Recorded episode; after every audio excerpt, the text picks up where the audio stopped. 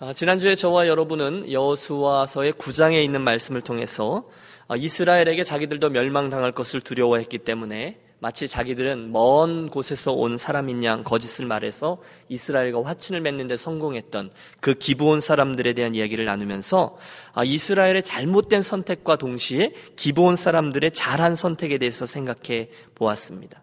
분명한 것은 이 일로 인해서 기브온 사람들은 어, 생명을 유지할 수 있게 되었다는 것이고요. 이스라엘은 뒤늦게 이것이 속임수였다라는 것을 알게 되지만 그들의 했던 맹세 때문에 그들을 품어내게 되었다라고 말씀드렸습니다. 그리고 그날 이스라엘 백성들의 그 실수로 인하여 생겨난 결과가 그 영향이 그 다음 장인 오늘 이 10장에 나오는 전쟁 이야기가 되겠습니다. 한마디로 이스라엘은 그날 성급하게 선택했던 그 일로 인해서 톡톡히 전쟁을 통해 그 대가를 지불해야 했다라는 것이죠. 오늘 우리가 대한 말씀은 기브온 땅과 아얄론 골짜기에서 아모리 족속과 치른 전쟁 이야기가 되겠습니다. 여러분 지금 이스라엘 백성들이 아, 여러분이 보실 땐 이쪽입니다.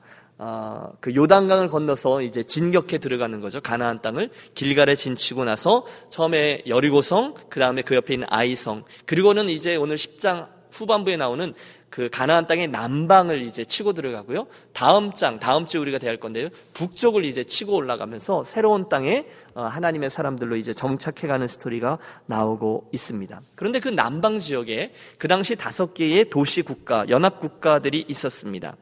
그런데 그들의 입장에서 볼 때 이 기본 사람들이 지난주에 이스라엘 백성들과 화친을 맺은 그 일은 곧 그들을 향한 배신을 의미했습니다. 이해가 되시죠? 자기들과 친하게 지내던 아모리 족 속의 하나인데 이스라엘 백성들에게 가서 자기들끼리 화친을 청한 거예요. 그래서 그 버릇을 고쳐주겠다고 그 땅을 침공한 것입니다. 우리가 10장 6절부터 보았는데 그 앞에 3절에서 5절을 보시면 그 다섯 개의 도시와 왕들이 등장합니다. 예루살렘 왕, 헤브론 왕, 야르뭇 왕, 비람과 라기스 왕, 에글론 왕이 그들입니다. 그들이 우리들이 가서 기본을 치자 버릇을 고쳐주자 그 얘기입니다. 이는 기본이 여호수아와 이스라엘 자손과 더불어 화친하였음이니라 하매. 그래서 그들이 기본을 치러 내려간 거죠. 여러분 이 상황에서 우리가 영적으로 확인하는 원리가 한 가지 있습니다. 그것은 그 기본 사람들의 입장에서 보면 더 명확해지는데요. 누구나 그들의 인생에 있어서 하나님 쪽으로 이렇게 움직일 때 말입니다. 그러면 거기는 반드시 사탄이 좋아하지 않고 사탄의 방해와 역사가 있다는 것입니다. 여러분 생각해 보십시오. 그동안 하나님 없이 우상을 섬기며 나름대로의 폐역한 역사를 가지고 있었던 그 기부온 사람들이 어느 날 하나님 뒤에 줄 서기를 선택한 거죠. 지난주에 우리가 나누었던 것처럼 어쨌든 이스라엘 편이 되어서 하나님의 성소를 섬기는 일을 하게 된 거예요. 이제 하나님의 백성에 속하여 살아가게 된 거예요. 그렇다면 기본 입장에서 이건 엄청난 영적인 축복이죠. 그런데 여러분, 이 상황을 사탄의 입장에서 보면 어떻습니까? 이건 분명히 자기 편에 있던 한 무리의 사람들이 하나님의 편으로 옮겨가고 있는 거잖아요. 그러니까 사탄이 가만히 있을 수가 없죠. 그들은 이 상황을 반드시 시기하고 질투하고 어떻게 해서든지 그들을 망하도록 하기 위하여 애를 쓸 것입니다. 저는 오늘 이 전쟁도 바로 그런 패턴에서 봅니다. 그런데 이 상황은요, 그리스도인인 저와 여러분의 개인적인 인생과 또 우리 유년교회 공동체 행보에도 동일하게 적용될 수 있는 영적 원리입니다. 여러분 경험해 보셨죠? 예수를 처음 믿는 분들이 당하게 되는 어려움들이 있습니다. 왜 그 멀쩡하던 식구들이 이번 주에 교회 한번 가볼게. 그럴 때 주일날 아침만 되면 괜히 배가 아픈 아이가 생기기도 하고 사고도 만나게 돼요. 그러면 겁을 먹죠. 아 예수 믿어서 그런가 봐. 교회 가봐서 그랬나 봐. 그리스도인인 저와 여러분들이 신앙적으로 한 단계 더 성숙을 향해서 나아가려고 할 때 그때 일어나는 사탄의 공격이 있습니다. 어, 저희 아버님께 들었는데 저희 아버님이 옛날에 뜨거워지셔서 신학교 문을 두드리신 적이 있어요. 그리고 등록하러 가던 길에 아 그만 등록금을 소매치기를 당하셨습니다. 아, 여러분 별로 안타까워 안 하시는데요? 그래서 아이 관두자. 여러분 그랬던 경험 없으시냐는 거예요. 교회 공동체도 그렇습니다. 교회가 하나님의 교회답게 세워지려고 하고 그리로 가려고 하고 성경적인 방향으로 움직이려 할 때마다 그 교회는 반드시 사단의 공격이 있게 됩니다. 그때 우리가 영적으로 잘 깨어서 그것을 분별하셔야 된다는 거예요. 혹시 여러분 요즘 우리가 좀 잘해보려고 하지 않습니까? 할렐루야. 좀 잘해보려고 그래요. 그런데 그때 혹시 뭐 어떤 모임이든 어떤 상황이든 수군됨이라든지 교회의 하나됨을 해치는 이야기라든지 그런 일들이 있다면 교회의 덕이나 예수 그리스도 이름의 덕이 아니라 어, 자꾸 분리하고 이런 생각들이 또는 그런 경험들이 드러나면 여러분 영적으로 잘 분별하십시오. 저도 여러 번 경험해 봤습니다. 교회가 좀 잘 될 때 있잖아요. 하나님 주시는 기쁨이 있고 스토리가 있고 부흥이 되고 성도들이 은혜 받고 심령이 새로워지고 새로운 꿈을 하나 둘씩 꾸기 시작하고 그때는 반드시 사단의 시기와 질투와 공격이 있습니다. 상식이에요. 여러분 사단은 절대로 만만하지 않습니다. 여러분 그렇죠. 그러므로 우리가 깨어서 경성하지 않으면 교묘함에 넘어지기가 십상입니다. 여러분 얼마나 많은 교회가 큰 하나님의 역사를 경험하고 나서 바로 이어 들어오는 사탄의 틈타는 공격으로 인해서 힘들어하고 넘어지는지 모릅니다. 우리가 늘 조심하고 말씀 붙잡기 위해서 애를 쓰며 더 근신하여 깨어 기도하며 끝까지 이 지난한 믿음의 싸움을 감당해야 될 이유가 거기 있는 거예요. 오늘 기본 거민들이 그 위기에 선 거죠. 그런데 여러분 그때 그들이 잘한 게 하나 있습니다. 무엇입니까? 그들은 지체하지 않고 길갈에 진치고 있던 이스라엘에게 도움을 요청했고 순간 이스라엘도 지체하지 않고 그 요청에 응하여 전쟁의 길을 떠나게 되었다는 거예요. 그리고 저 유명한 아모리 족속들과의 싸움에서 태양이 멈추고 달이 멈추어 서고 하늘의 우박들이 떨어져서 적들을 섬멸하는 하나님의 놀라운 전쟁 이야기가 이제 오늘 시작됩니다. 오늘 이제 제일 뒤쪽에 가보면 하나님께서 결국 당신의 예언을 성취하시고 아모리의 그 다섯 족속들을 다 멸하는 이야기가 오늘 진행되어지는데요. 여러분 후, 저희가 이제 마지막 부분을 말씀드리겠지만 그 이야기는 오래전에 그들의 조상이었던 아브라함과 맺었던 하나님의 언약의 성취가 되겠습니다. 자, 그래서 오늘 우리 그 아모리 족속과의 전쟁 이야기 속에서 몇 가지 영적인 진리를 캐면서 은혜를 나누어 봅니다. 자, 본문의 사건에서 우리가 가장 먼저 주목하려고 하는 것은 몇 번의 실패와 어려움을 통과했던 이스라엘의 성숙한 모습에 대한 겁니다. 여러분 8절의 말씀을 보시겠어요? 그때에 여호와께서 여호수아에게 이르시되 그들을 두려워 말라 내가 그들을 내 손에 넘겨 주었으니 그들 중에서 한 사람도 너를 당할 자 없으리라 하신지라. 여러분 여호수아와 또 여호와 하나님과의 대화가 나오는 거죠. 우리에게 시사하는 바가 있습니다. 여러분 조금만 타임머신을 돌려보십시오. 우리가 만났던 바로 앞에 있었던 사건, 아이성 전투에서 그들이 실패했던 이야기들, 그리고 그 다음에 이어서 나온 지난주에 기브온 거민들에게 속았던 일, 거기에 있었던 이스라엘 실수가 오늘 여기서는 보이지 않습니다. 전에 그들은 큰 일을 앞두고 하나님께 묻지 않습니다. 또 그래서 하나님의 뜻을 알고 나서 순종하지 않습니다. 그냥 눈앞에 있는 상황만 보고 그 교만해서 하나님은 제외한 채로 자기들의 가치관으로 선택하고 결정하고 움직이다 큰 낭패를 맞았죠. 그런데 이제는 그들이요, 하나님의 뜻을 묻고 그분의 말씀을 듣고서 움직이게 되었다는 거예요. 여러분, 여러분 주변에 믿음이 참 좋은 분을 한번 떠올려 보십시오. 여러분이 존경하는 분 있잖아요. 아, 저분은 참 믿음이 좋으시다. 그런 분 말입니다. 그런데 여러분, 그들의 그 변치 아니하고 성숙한 믿음의 모습이 그냥 하루아침에 생긴 것이 아니라는 거죠. 예외 없습니다. 그분들도 모두 다 불과 같은 시험을 통과하고 또 그 여정 중에 실패도 하고 실수도 하신 분들입니다. 그분들 중에는 아니 좀 더 구체적으로 오늘 저와 여러분들 우리들 가운데는 어, 자기의 그 불순종 또는 조급함에 대한 대가를 이미 치른 분들이 계실 거예요. 죄악이나 욕심을 따르다가 큰 코 다쳐 보신 분도 계실 거예요. 하지만 그러고 나서 우리가 그런 부끄러운 실패들을 통해서 단련되고 또 하나님이 원하시는 패턴도 알게 되고 그런 과정을 통해서 결국 한 분한 한 분이 귀한 믿음의 사람들로 세워지게 되는 것이죠. 사랑하는 여러분, 하나님은 저와 여러분의 인생을 통해서 심지어 우리들의 실패와 실수를 통해서도 우리를 당신의 아름다운 작품으로 만들어가고 계신다라는 사실을 믿으시기를 권합니다. 혹시 실패하셨죠? 여러분, 우리가 누가 자유롭겠어요? 개인적으로 공동체적으로 상처를 입으셨거나 혹시 아직도 그 충격에서 헤어나오지 못하고 계신 분이 있으십니까? 오늘도 나는 그 톡톡히 그 실수와 실패와 제약의 대가를 치르고 있어. 그렇게 느끼시는 분 계십니까? 하나님의 회화가 다 안 풀리셨을 거야. 그런 분 말입니다. 그러나 이제는 그 실수를 잘 선용하시는 저와 여러분이 되시기를 부탁합니다.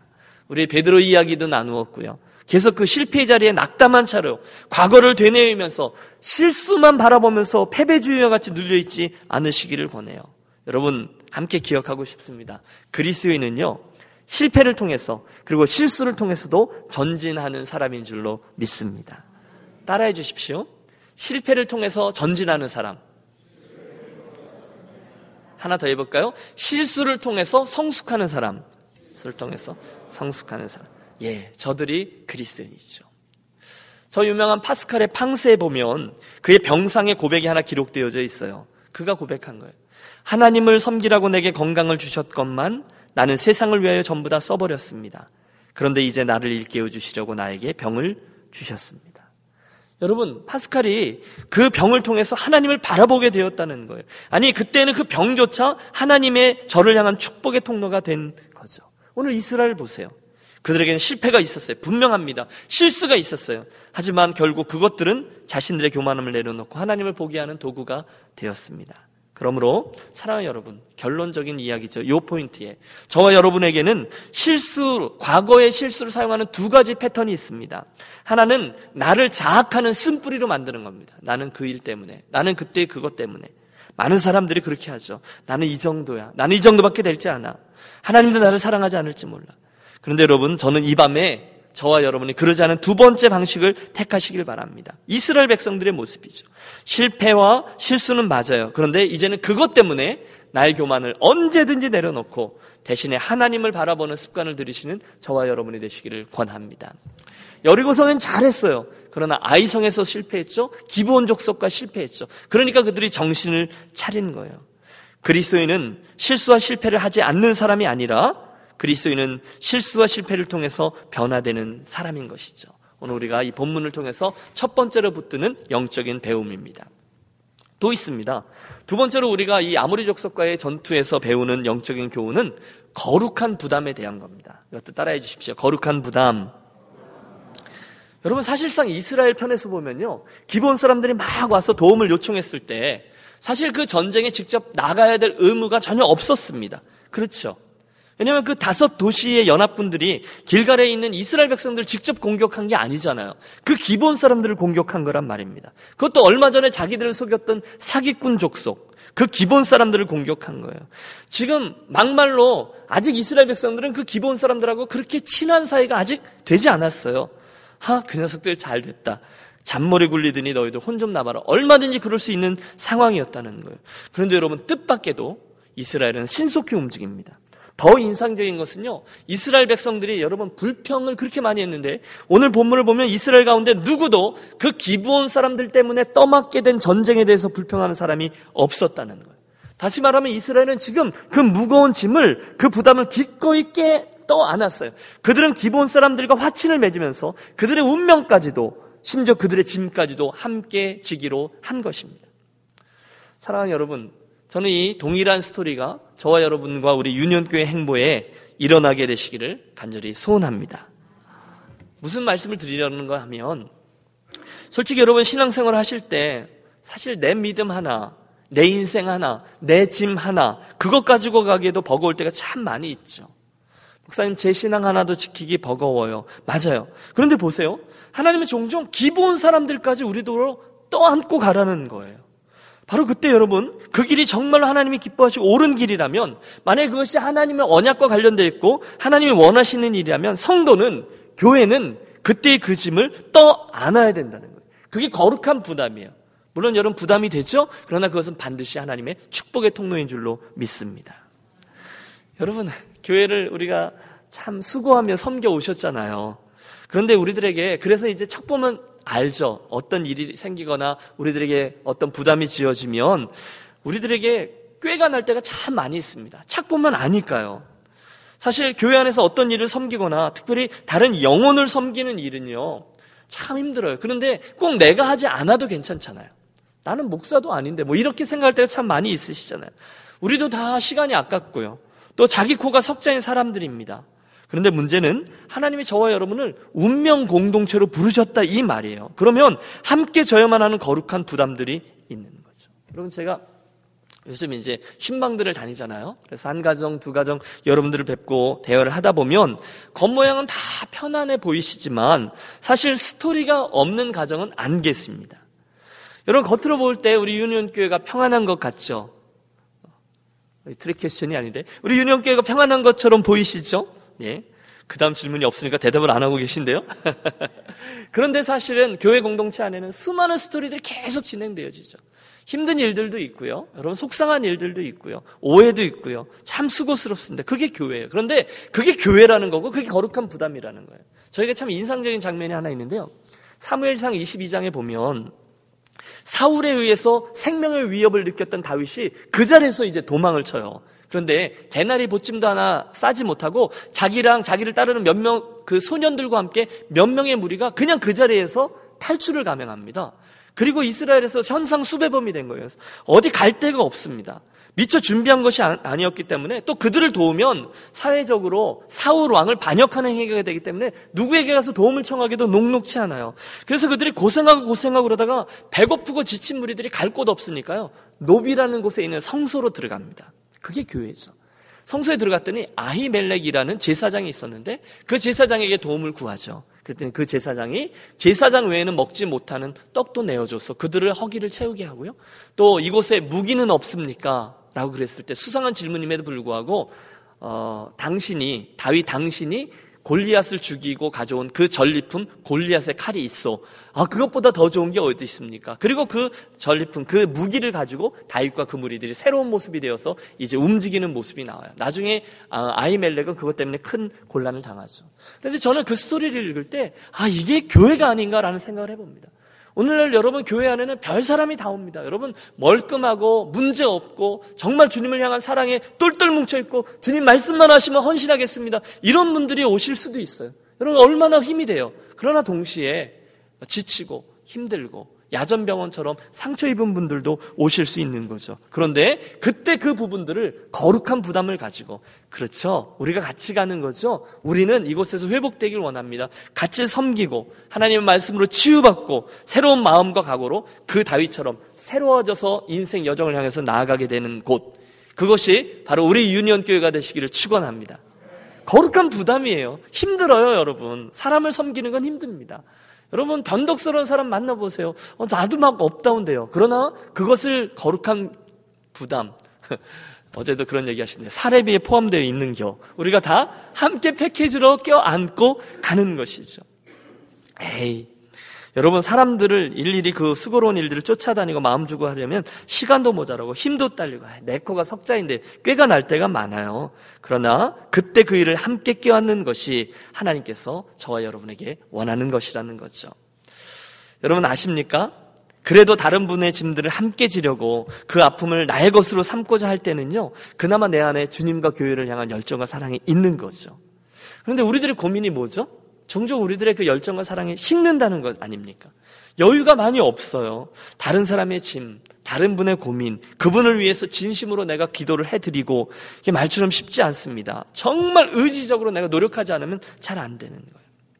오늘 어떠십니까? 이스라엘 백성들이 참 이스라엘 백성답지 않게 기꺼이 그 기본 사람들의 전쟁을 껴안습니다. 힘든 일임에도 불구하고. 오늘 저와 여러분은 다른 누군가의 일에 대해서 너무 더 냉담하게 살아가고 계시는 분은 아니 계십니까? 나에게 조금이라도 이익이 되지 아니하면 한 발자국도 움직이려고 하지 않고 계시는 않습니까? 그 무서운 냉소주의. 내가 뭐라고 나서 저 사람 괜히 저 사람 참긴다고 하다가 남 나까지 좀 곤란하게 되지. 나중에 괜히 욕이나 먹지. 거리를 두고 별로 상관하지 않으려고 하는 개인주의. 여러분 그러나 성경에 그런 가치관은 없습니다. 하나님은 절대로 기뻐하시지 않는다는 거죠. 보세요. 그날 그 이야기를 듣자마자 여호수와 이스라엘은 그날 밤에 바로 출발해서 밤새도록 길갈에서부터 이동해서 그 다음 날 새벽에 그곳에 도착하자마자 전쟁을 치르는 여러분 이런 수고를 감당합니다. 무슨 이야기인가 하면 그들은 최선을 다해서 그 거룩한 부담을 함께 나누어 맡았어요. 여러분 오늘 우리가 서로를 위해서 기도하자고 하면 최선을 다해서 그분을 사랑함으로 나의 것으로 그분의 문제를 껴안고 기도하는 거예요. 그러다 하나님 마음을 주시면 그 다음 날은 전화도 하시는 거예요. 또 그 다음 날 마음을 주시면 그 다음에 또 오렌지도 한 봉지 사가지고 찾아가는 거예요. 그래서 바보같이 내 시간도 좀 손해보고 내 물질도 좀 손해보고 하면서 때로는 바보라는 오해도 들어보면서 욕도 좀 얻어먹으면서 하는 거죠. 여러분 잘하려고 그러는데 욕 먹을 수 있죠. 예수님 때문이라면 욕도 먹는 거죠. 그게 주님의 교회에 일어나야 하는 일인 것이죠. 여러분 저는 그런 인간적인 냄새가 참 좋습니다. 사람, 다른 분의 삶에 내가 상관하지 않고 깔끔을 떠는 것이 참 좋고 세련되지만 끈끈한 정은 없는 거죠. 그분들은 성경에 나오는 서로 짐을 나누어 지라 라고 권하는 성경의 말씀을 이해하지 못하는 거죠. 그러므로 여러분 주의 이름으로 권합니다. 저와 여러분 서로 짐을 나누어 지는 저와 여러분들이 되시기를 권합니다.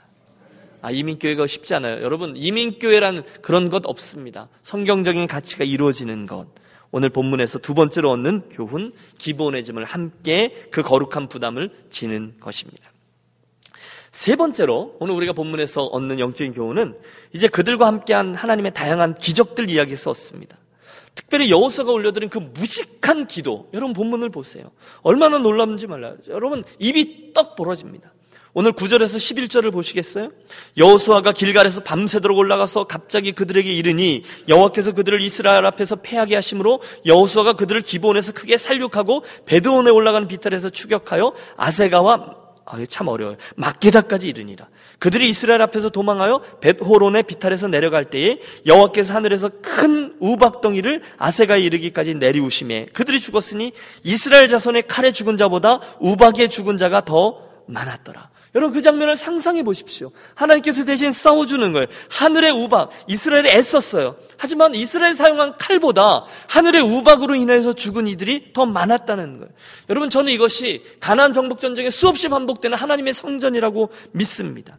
사실 하나님의 전쟁은 칼로 이기는 전쟁이 아니라 하나님의 전쟁은 숫자로 이기는 전쟁이 아니라 대신 하나님의 도우심, 하나님의 플러스 알파로 이기는 전쟁인 줄로 믿습니다. 그 전쟁이 이루어지는 곳은 우리들 믿음의 공간이라고 말씀드렸잖아요. 상식이 아니라 우리들의 믿음이 있고 그 믿음과 상식 중간에 있는 공간에 하나님의 우박이 있는 것이죠. 하나님의 전쟁이 있는 거죠. 또 있습니다. 오늘 본문도 이야기하듯이 역사 속에 전무후무한 하나님의 역사가 하나 더 등장합니다. 뭐죠? 그 적군을 다 멸해야 되는데 시간이 모자란 거예요. 그래서 만약 이대로 해가 지면, 지면 적군들이 다 도망가고 선멸할 수가 없는 거죠.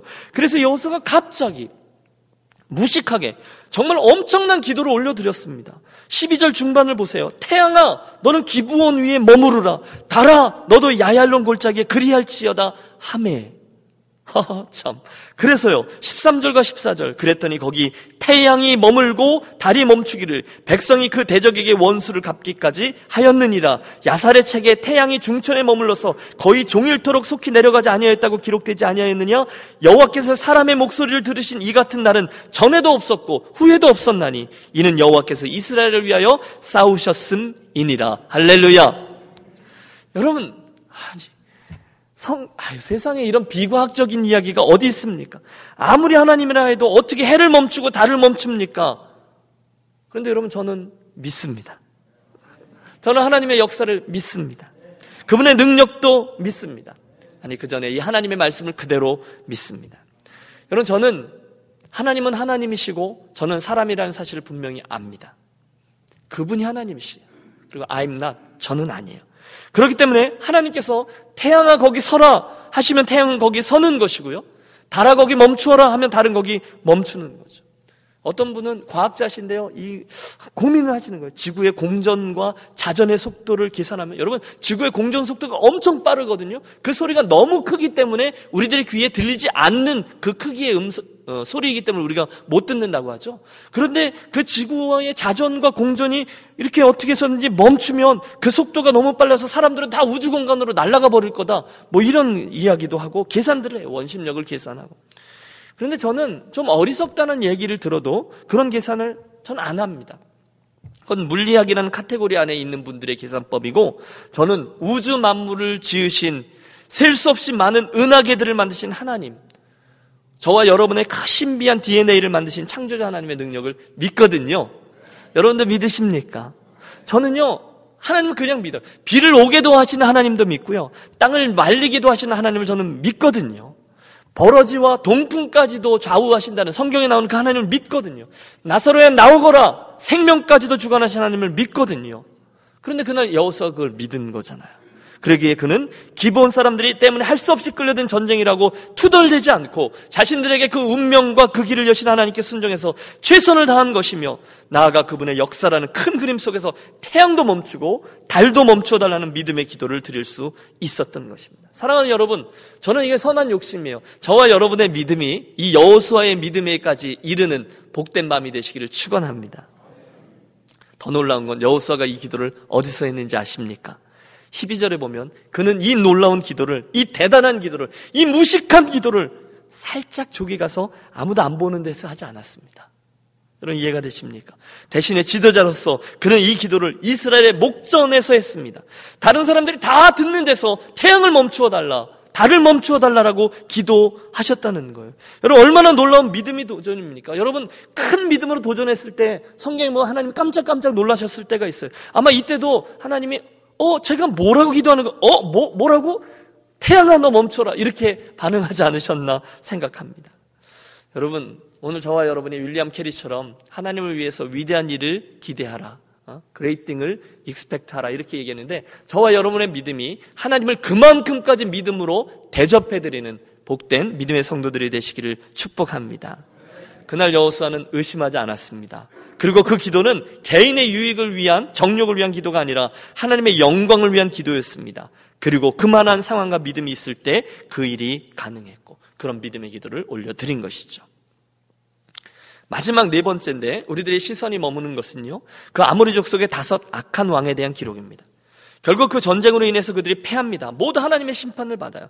악한 왕들은 이스라엘을 대적하다가 한순간 급격히 무너져 도망하고 도저히 이해는 되지 않지만 하필 다섯 명의 왕이 도망가 숨은 게 출구가 없이 막혀져 있는 굴이었어요. 그리고 그 도망에서 숨는 그것을 이스라엘 백성 누군가가 본 것이죠. 도간에 든 쥐. 여호수아는 그 굴을 큰 돌로 막고 여유 있게 나가서 적들을 섬멸한 후에 다시금 돌아와 21절을 보시면 모든 백성이 평안히 막게다 진영으로 돌아와 여호수아에게 이르렀더니 혀를 놀려 이스라엘 자손을 대적하는 자가 없었더라.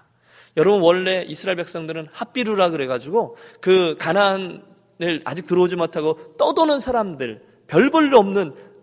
잡족이라고 여겨지던 사람들이었어요. 그런데 이제는 아무도 혀를 놀려 이스라엘 백성을 대적하는 자가 없게 만드셨다는 거죠. 여러분 믿음으로 나아가 순종하면 하나님께서 저와 여러분을 이렇게 존귀케 해 주실 줄로 믿습니다. 이어지는 기록을 보면 그 문을 열고 아모리 족속의 다섯 왕들을 내어 내어서 능지처참해서 하나님을 대적하는 이들의 말로가 어떤 것인지를 보여줌으로 오늘의 이야기가 맞춰지게 돼요. 여러분 그런 질문 안 해보셨습니까? 가끔 이스라엘의 가나안 정복 전쟁에 대해서 하나님 너무 잔인하다. 무고한 가나안 양민들을 해치면서 무력으로 쳐들어가서 그들을 어, 쫓아내는 그런 전쟁이 아닌가 이렇게 질문하시는 분들이 계세요. 일면 맞을 수도 있지만 성경은 신앙적으로는 그렇게 이야기하지 않습니다. 여러분 그 가나안 백성에 대한 이스라엘의 정복 전쟁은요 단순히 내가 좋아하는 이스라엘 백성들에게 이 땅을 주리라라는 하나님의 이기적인 욕망 때문에 있는 것이 아니었어요. 대신에 성경의 기록을 보면 이것은 동시에 죄악 속에 관영해 있던 우상을 숭배하던 가나안 백성에 대한 하나님의 심판이었다는 거죠. 여러분 우리가 저 앞에 창세기 15장에 가보면 하나님께서 아브라함에게 주셨던 약속의 말씀을 만날 수 있습니다. 하나님이 아브라함에게 이렇게 말씀하셨어요. 내 자손은 이제 애굽으로 이제 나중에 가게 될 것을 예언하시면서 내 자손은 4대 만에 이 땅으로 돌아오리니 이는 아모리 족속의 죄악이 아직 관영치 아니함이니라 하시더니 여러분 이해가 됐어요? 4대 만에 지금 돌아와서 거기를 정복해 가는 건데 이는 아모리 족속의 죄악이 아직 관영치 않았기 때문이라는 거예요. 다시 말해서 이제 400년 동안 이스라엘이 애굽에서 종살이를 하는 동안에 가난에 있던 아모리 족속들은 점점 더 그 죄악이 관영해졌어요. 하나님의 정확한 시간에 드디어 이스라엘 통해서 그들은 하나님의 심판을 만나게 되었다는 것이죠. 여러분 이 사실이 우리들에게 말씀하는 바는 분명하죠. 저와 여러분은 종종 하나님에 대해서 답답해 합니다. 하나님 언제입니까? 왜 빨리, 하나님 왜 이렇게 더디 움직이십니까? 내일이 왜 빨리 풀리지 않았어요? 이게 잘 맞지 않아요. 하나님 뜻이 어디 있습니까? 왜 빨리 움직이시지 않으세요? 조급해집니다. 그런데 여러분, 우리 눈에 그렇게 보일 수 있어요. 하지만 그것은 우리 눈에 하나님이 조급하게, 아니, 천천히 움직이시는 것처럼 보인다는 것은 거꾸로 생각하면 저와 여러분이 하나님의 시간 안에 있다는 것을 뜻합니다. 사실은 우리가 그분의 시간을 정확히 몰라요. 하지만 우리는 그분의 시간이 가장 정확하다는 것은 알죠. 그러므로 여러분, 우리는 아직 그분의 뜻을 다 몰라요. 하지만 그분이 가장 선하다는 것은 믿을 수 있어요. 그게 우리들 믿음의 선한 싸움인 것입니다. 자, 오늘 말씀을 정리하고 우리 같이 기도하기로 하시죠. 가장 먼저 우리는 기본 사람들이 하나님의 백성들과 화친했다는 이유로 그들을 공격해오는 아모리 사람들을 보았습니다. 오늘도 그리스도인인 저와 여러분 그리고 교회는 이 원리가 그대로 적용된다는 것을 한 번 더 유념합니다. 저와 여러분이 하나님을 향해서 하나님의 말씀을 향해서 움직이려고 할 때 늘 반드시 사탄의 괴계와 공격이 있음을 예상하십시오. 둘째, 우리는 실패를 통해서 성숙하게 된 이스라엘 모습을 보았죠. 그리스도인은 실패와 실수를 통해서 넘어지지 않습니다. 오히려 그리스도인들은 실패를 통하여 우리를 성숙시켜 교만하지 않고 하나님을 바라보게 해 줍니다. 세 번째 교훈은 기본 백성들의 요청에 대한 이스라엘의 거룩한 부담에 대해서 살폈습니다. 너무 귀해요. 우리도 서로 서로 선한 의도로 서로에 대해서 부담을 지기로 마음을 먹어야 될 것입니다.